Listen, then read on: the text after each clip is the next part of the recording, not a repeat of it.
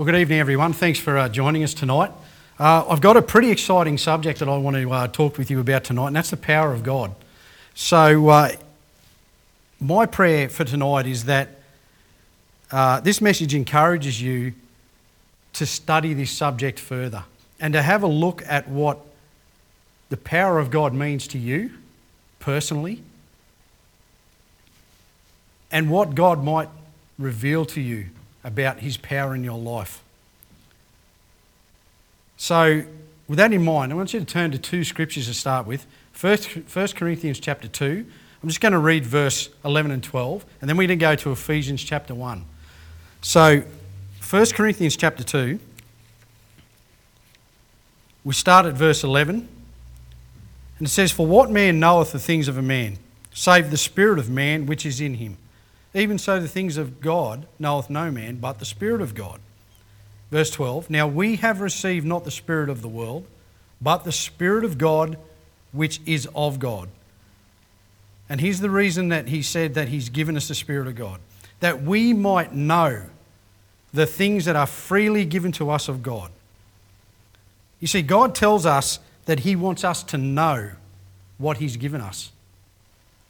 So turn to Ephesians chapter 1 and have a look at, we're going to read from verse 17. This is a really exciting subject. What does the power of God mean to you? How does that power of God manifest itself in your life? Well, I'm glad you asked because we're going to have a look at that. So, Ephesians chapter 1, and we want to read from verse 17. It says that God that the God of our Lord Jesus Christ, the Father of glory, may give unto you the spirit of wisdom and revelation in the knowledge of him. There's that word know again. Verse 18 The eyes of your understanding being enlightened, that ye may know what is the hope of his calling, and what the riches of the glory of his inheritance in the saints, and what is the exceeding greatness of his power to usward who believe, according to the working of his mighty power, which he wrought in Christ when he raised him from the dead and set him at his own right hand in heavenly places. So, that passage of Scripture, God wants us to know three things in verse 18 and 19. He wants us to know what, the, what is the hope of his calling. The second thing he wants us to know is the riches of his glory. And the third thing, and the thing that I want to concentrate on tonight, is the exceeding greatness of his power to usward who believe. So I just want you to notice a couple of things, a couple of uh, phrases first before we, look, before we uh, get into it. In verse 18, he says, That ye may know. That phrase, that ye may know, means to properly see and behold.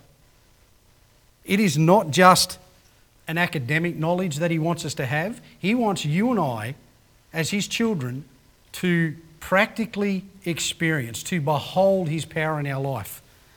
And, then, and that's backed up further in verse 19, where he says, according to the working of his mighty power. That word working, the practical operation. He doesn't want you and I to just have academic knowledge of him in this life. As we walk with Him, He wants us to experience Him. And this is what we're going to talk about a little bit tonight. He wants us to know the exceeding greatness of His power to usward. That ye may know the working of His mighty power in our life. See, this journey of life that we have in Jesus is designed for experience and not academics. See, I'm not satisfied to simply just have an academic understanding of His power in my life. And I hope you're not either. I want to experience Him and know that I have. Because this life is, we, we only have this life to live by faith and to experience the things that He says in this book that we get to experience in this life. We only have it. We have the one shot, the one chance. I did the maths, and my, my family My family hate that I do this. I'm 52 years old. Yep, I know I look 35, but I'm 52. Um, if you were here, you would see Barnes up the back giggling at that. I figured if I made it to 80, and I figure if I make it to 80, that's pretty good. I'll be happy with that. I've only got 28 years left. Teach us to number our days so that we might apply our hearts to wisdom, the Bible says. What am I going to do for that next 28 years? What do I want to see in that next 28 years? I want to, I want to, I want to follow where the Lord is leading and I want to experience Him. I don't want to get to the end of my days and have not ever really experienced the presence and power of Jesus in my life and know it. And know it. See, these two passages of Scripture tell us that we are meant to experience practically, to behold, what has been given to us in inheritance. See, Galatians 4 7 tells us that we are heirs through Christ. We are sons, therefore we are heirs through Christ. So then, what have we inherited? Well, we've inherited the power of God in our life. We, we, we didn't have it really before we were saved, but we have the power of God in our life now as born again believers. Ephes- and Ephesians 1:19 tells us that he wants us to know this and experience him through his power in our life. As I said before, according to the working of his mighty power, the practical working of his mighty power in our life. Well, then, how do we experience this power that he wants us to know about and that we have inherited? Well, get you to turn to 2 Peter chapter 1. 2 Peter chapter 1 and verse 3 and 4. If you know me and you have certainly been in my class over the past sort of couple of years, my Bible class over the last couple of years, you'll know how big I am on this subject because I, it, means a significant amount to me, and I know it means a lot to, uh, to many others as well. And this will become evident. 2 Peter chapter 1 verse 3 says according as his divine power hath given unto us all things that pertain unto life and godliness through the knowledge of him there's that word again know knowledge that hath called us to glory and virtue. Verse 4 whereby are given unto us exceeding great and precious promises. But that by these the promises ye might be partakers of the divine nature. Think about that for a minute. Think about what god's saying to you and i in this verse He's saying that when we practically experience the fulfilling of His promises in our life, we experience Him. We become a partaker of His divine nature. We become a partaker of His power in our life. See, there is nothing, I think, I believe there's nothing more powerful in a believer's life than the power of God's promises. Why? Because that's the key vehicle God uses to show us His power to personally, individually show us His power in our life. See, the journey of the Christian life, as I said before, is designed for experience and not academics. When the Lord said, I have come that they may have life and have it more abundantly, I wonder if He thought, or I wonder if He meant, that this is what an abundant life is all about. Living a life that is experiencing Him, experience His presence, experiencing His power.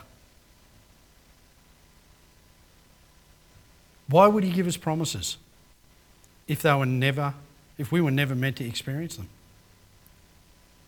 They're given so that we can practically experience Him in this life every day. I know I keep using the word experience. I've used the word experience about a thousand times already, and I'm going to keep using it because we can tend to be satisfied with the academic knowledge.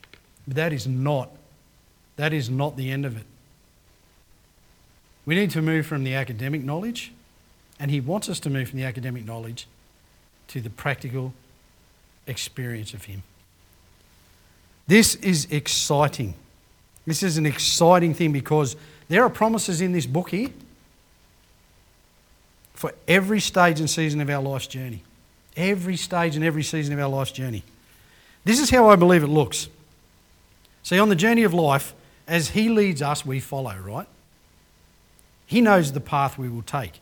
And it's almost like along our journey, He prepositioned promises along that path at certain points along the way. And He reveals these promises to us at just the right time sometimes there's sort of long spanning promises where you get a promise that you get to hold on to that keeps you going for a, for a season or longer.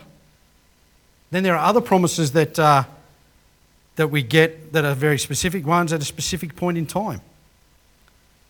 As we walk this journey, our path interacts with His promises, and through faith in His word, bam, power. The power of God in our life. You know, and mostly these promises show us His power to deliver or to sustain us. See, we experience Him through the, uh, experience him through the fulfilling of a promise in spite of an obstacle that's on the path. And that then leads us to learn more about Him. And in the process, we learn more about us. We learn, we get to learn through experiencing Him through these promises, the fulfilling of these promises coming, coming to uh, fulfillment in our life. We get to learn that man does not live by bread alone, but by every word of God. We experience victory because of his power. Our faith then increases, which then leads us to, to the next situation in our life, the next promise of deliverance or sustainment, and it's like this continuing circle. But as that circle spins, what happens is our, we move from faith to faith and our faith grows. We get more confident in Him. We get more certain of His word. We get to understand Him closer. So, generally, as I said, I think the promises fit into two categories promises of deliverance and promises of sustainment. Let me give you a couple tonight. Promises of deliverance, Psalm 34 19. Many are the afflictions of the righteous, but the Lord delivereth him out of them all. He didn't say he didn't deliver us out of some of them, he said all of them. Colossians 1:13 says, "He has delivered us from the power of darkness and translated us into the kingdom of his dear son." Matthew 11:28. This is promises of deliverance. He said, "Come unto me, all ye that labor and are heavy laden, and I will give you rest." James 5 says, you, "The prayer of faith shall save that is heal the sick, and God shall raise him up." Then we have some prom- and there's many more. There's many, many more. And I encourage you, I really I encourage you to, to, to seek these out, look for these promises. We've got promises of sustainment. Psalm 29 11, the Lord will give strength unto his people, the Lord will bless his people with peace. He said, I will never leave you nor forsake you. Then in Philippians 4, this is my, one of my favourites, verse 6 and 7, he said, Be careful for nothing but in everything by prayer and supplication with thanksgiving, let your requests be made known unto God. And then the promise. And the peace of God, which passeth all understanding, shall keep your hearts and minds through Christ Jesus. These are promises of sustainment. Again, there's plenty more. You see it all through the Bible promises of deliverance, promises of sustainment. You see deliverance when Egypt, uh, sorry, when Israel left Egypt. You see sustainment for 40 years the clothes did not fall off, off uh, Israel's back and the shoes didn't rot off their feet. And God fed them with manna for 40 years in the wilderness. Sustainment. And He does that for you and I still today. And there are promises in there that, that, that reveal that to us. See, this process of prepositioning of promises keeps us moving on the journey to experience and understand Him at a much deeper level as we grow and conform to the image of Christ. And really, this is the part, this next part is, is where I want to get to. If you turn to Hebrews chapter, chapter 11, let's talk for a minute about what are we supposed to do with these promises. You know, I'm sure that we've all had times where we've been reading the Bible, God just, a, a passage of Scripture just arrests our attention and you go, whoa, could that be for me? And there's something in there that God gives you, and you go, hang on, is that, could that be for me? Surely not for me. I've done this. I know you've probably done this too. Surely this is not for me. But then we go, whoa, hang on. I'm going through this particular thing in my, in my life. or I need some encouragement, or I need something, and here's this piece of this passage of scripture that I've read a thousand times before, but all of a sudden it arrests my attention today. Isn't, it, isn't that coincidental? But we know that's not coincidental. We know that's God. And so, what are we supposed to do with that then? Well, have a look at Hebrews chapter 11. Um, I'm not going to read the whole thing because uh, of time's sake, but you'll see from verse 1 it talks about, you know, they call it the hall of faith. Um, we see, you know, it talks about in verse 1 now faith is the substance of things hoped for, the evidence of thing not, things not seen, uh, for it by the elders obtained, for by it the elders obtained a good report. Um, through faith, we understand that the worlds were framed by the word of God. And then he talks and he names a number of people in here. By faith, Abel in uh, verse 4. By faith, Enoch in verse 5. Then he says in verse 6, but without faith, it's impossible to please him. Then in verse 7, he starts to talk about Noah. By faith, Noah. Verse 8, by faith, Abraham. Then in uh, verse 9, by faith, Abraham sojourned in the land of promise. Verse 11, through faith, also Sarah. So he's mentioning all these people with all these different promises that they obtained by faith. Then he goes to verse 13 and he says this He says, These all died in faith, not having received the promises, but having seen them afar off, and were persuaded of them, embraced them, and confessed that they were strangers and pilgrims on the earth. Here's what God's saying that they did. And here's what I think He's telling us to do. See, God showed them some things, some promises to them, just like He does with you and I. And they did this they were persuaded.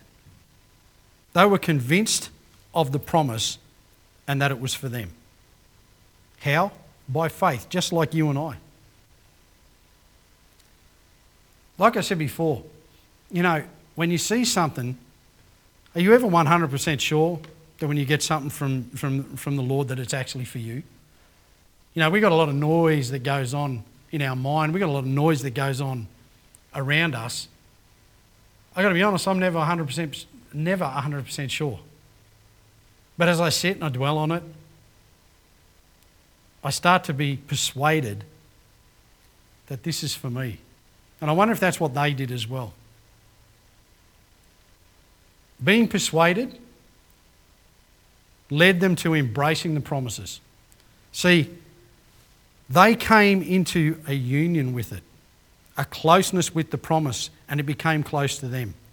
See, it's a powerful word, embrace, to hold with great purpose, to embrace, to behold. Remember that word behold? We found it was similar in Ephesians 1 that ye may know. That word know was to behold. See, embracing promises, I think, can take on a couple of different forms. Um, and I can point to promises in my life that reflect these two types of embraces. I think the first one is there is a saving embrace. Um, it's like when you're drowning and someone throws you a life jacket. You embrace that and hold on for dear life, right? If you've ever, that's happened to me. It's happened to me in the Tully River in North Queensland where I thought I was going to drown. I got thrown a, a life jacket and I embraced that thing because if I didn't embrace that thing, uh, I was gone. It's like, so these are promises that we embrace because without it, we may not make it. Similar to these, these I sort of put in that category of promises of deliverance, right? Then we've got a comforting embrace. Bit like when you see someone you love dearly you haven't seen for a while and you embrace them with joy and with and a sweetness and you get that peace and that calm you feel by just having them there close to you. You know, some promises I've embraced like that. These promises of sustainment, they bring comfort, they bring peace. You've got a saving embrace and then a comforting embrace. So they were persuaded of these promises, they embraced these promises, And then they come to the very thing that we independent Baptists love to do is confess. We really don't. we, are, we really don't. I think across Christianity, Christendom, we're probably the quietest group of people around. Confessed. Here's what they confessed they spoke out loud the outcome of the promises. They confessed what they were persuaded to believe and what they had embraced. You see it in there. They confessed that they were strangers and pilgrims on the earth. These promises they got made them realise what the outcome was, and that was that they were not of this place. See, for us though, when I say confessing, speaking out loud, I think for many of us, fear automatically kicks in. And fear will stop this from happening. Fear will stop us confessing the revelation of the power of God in our life. Because what if I'm wrong? What if I've read it wrong? Uh, what if He doesn't deliver? What if God doesn't deliver on this promise? Uh, what will people say? Do you know that huh, in class one day we, are, we were talking about fear, and the, the single one of the, there was only two things that people feared the fear of the wrath of God for doing something wrong, and that's a whole other story. The other one was the fear of man, the brethren, the fear of the brethren. Isn't that amazing? Fear of each other. What's, what, what, what, what will someone say? If I've, if I've been, if God's revealed something to me and I'm persuaded that this thing is for me, I'm convinced it's for me, I've embraced that thing and now I'm confessing it, even if I don't have it yet. Fear comes upon us because what will people say? Well, let me give you a word of warning. When you confess some of those things that you're really excited about, you ever got something from the Lord, if you ever got something from God and you are excited about it, and you go tell someone and they sort of look at you with a blank look of like, whatever. Or you'll get some that will go, fantastic, amen, whatever, right? Because they might just get it. Some will just look at you blankly and go, I don't, I don't even, yeah, whatever. That really doesn't mean anything to me. And then there's some who will probably try and convince you you've got it wrong. Don't despair. Don't let fear stop you because understand that the revelation God gave you is primarily for you. And it may not be for others. But that doesn't matter. Turn to 1 Corinthians 2 for a minute. Just turn back to the 1 Corinthians because I want to show you something, um, and I'm almost done. 1 Corinthians chapter 2.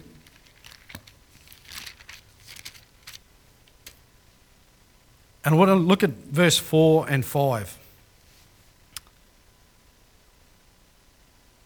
See, Paul said this. He said, And my speech and preaching was not with enticing words of man's wisdom, but in demonstration of the Spirit and of power, that your faith should not stand in the wisdom of men, but in the power of God. See, Paul said the things he spoke of, the things God revealed to him, he didn't do it so that he could stand in the wisdom of men. He spoke in demonstration of the Spirit of God and of power so that our faith would not be determined by the wisdom of men, but by the power of God. So don't fear what man will say. Don't fear that. Don't stop that from, from allowing you to confess and speak. And there's a reason why we should do this. There's a reason why we need to speak aloud the promises of God, the power of God. And I'll get you to turn to 2 Corinthians 4:13. 2 Corinthians 4:13.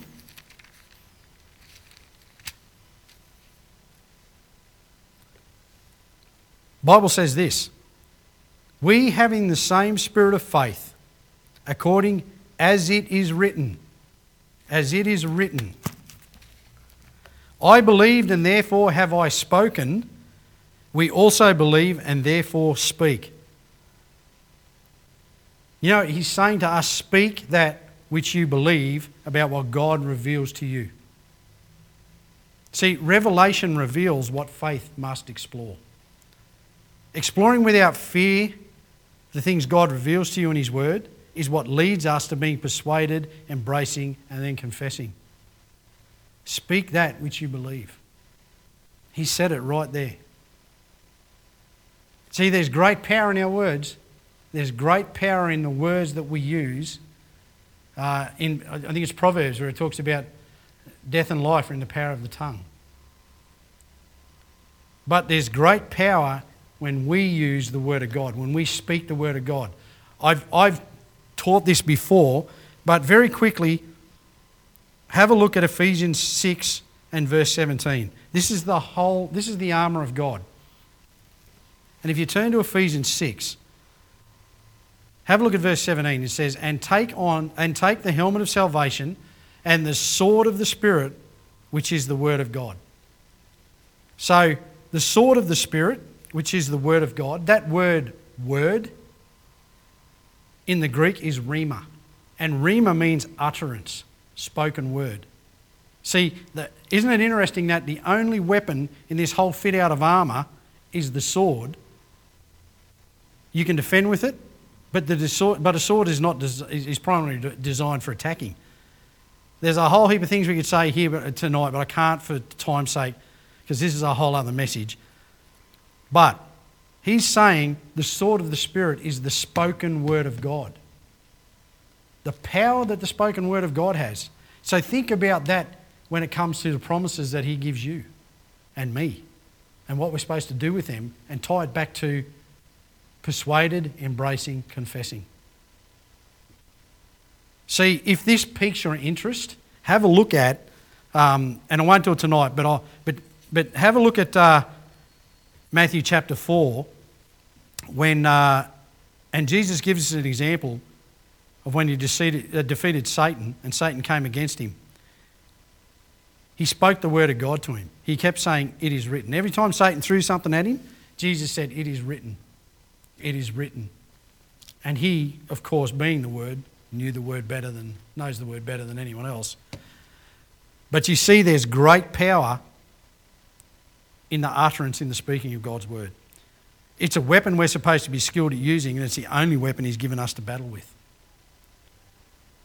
So, just to finish this off, see, the Lord wants us to know, and that to know, to properly see it and to behold it, the exceeding greatness of His power that is directed to us who believe.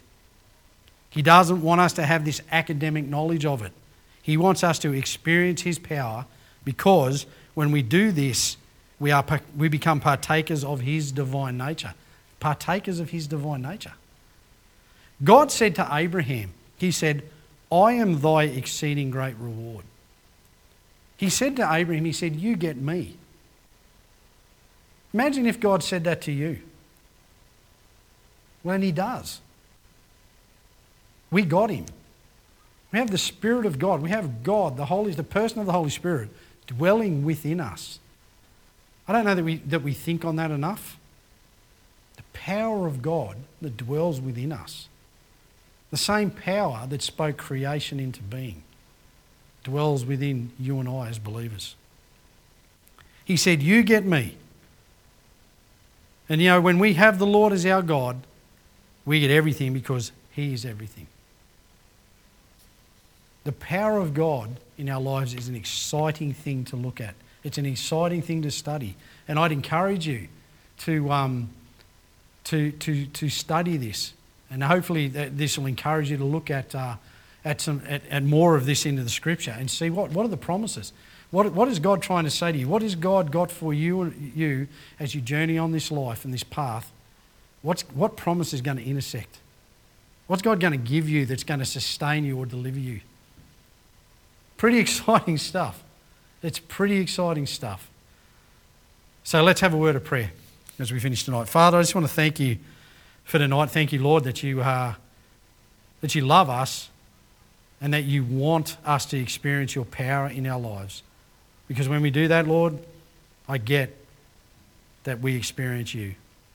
Lord, thank you for your love. Thank you uh, for your mercy. Thank you for the power, for your power. Because without you, Lord, without that in our lives, I, we will be nothing. So, Lord, thank you for your love, and I just ask you to continue to be with us tonight. In Jesus' name, amen.